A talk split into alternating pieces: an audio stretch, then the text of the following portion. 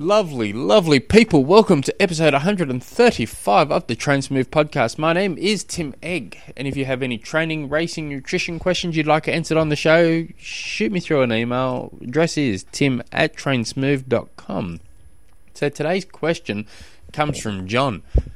I've got two A races this year and a few others scattered around 2018. One is a half Ironman in July, and the other is a full Ironman in October. In brackets, he's got not Kona.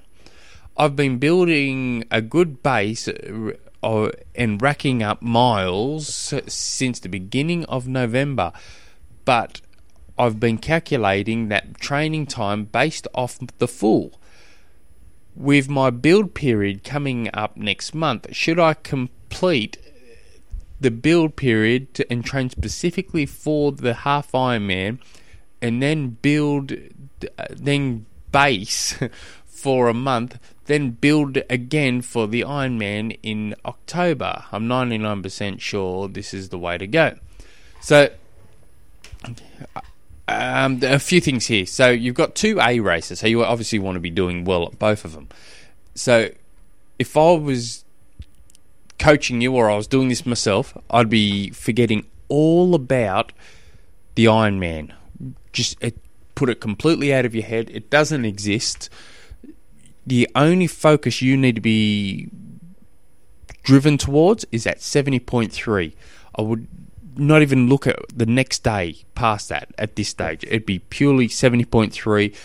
I, all my training would be specifically for that to to really smash the shit out of that. And I would then, after completing that, I would then have a, a week. I'd either have a week off training or a week really recovering well. So you've been going since November. So I'm gathering that you've been very, very consistent since November and I hope you've been very consistent. Consistency just beats everything.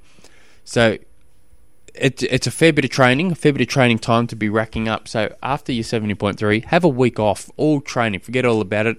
Um, if you need to do something, go mow your lawns or do, do some jobs around the house. So just have a full week off training, and then I would be beelining it straight to your Ironman. Now you you you've got everything too calculated. You know, that's my base period. This is my build, and it's. I'm not a big believer of periodization training for the most part. I go off that Alan Pittman's um, build the volume up, keep the volume, get the recovery through through the volume, add the intensity. Everything needs to be towards your goals and building confidence up through your training. So I'd be I, everything would be targeted towards your 70.3.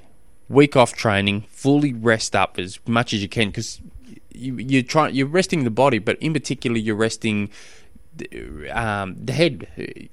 Because what what happens if you just keep going, even if you have an easy week and you're still training, you run the risk of the most important weeks of an Ironman build up around you know week six, week seven, of really burning out mentally, you think, God, I wish this was over.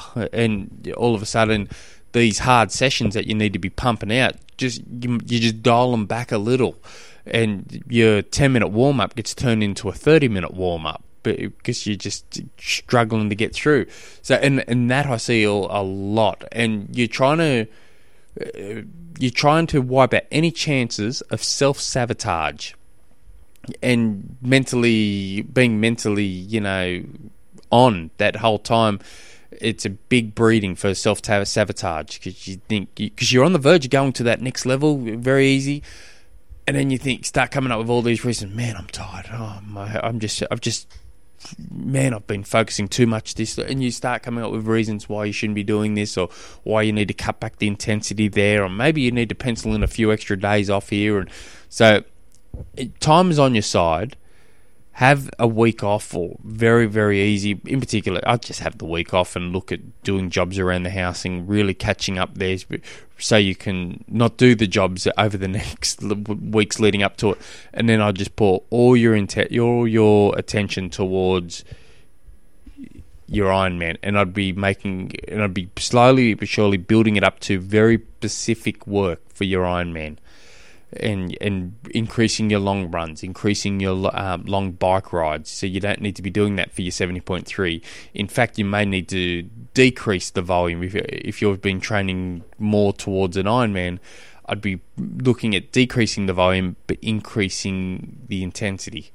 So just just some some food for thought there, I guess you'd you'd call it. So I hope that helps. If you guys have any other questions you would like answered, feel free to shoot me through an email. My address is tim at trainsmooth.com. Till tomorrow. Hooroo.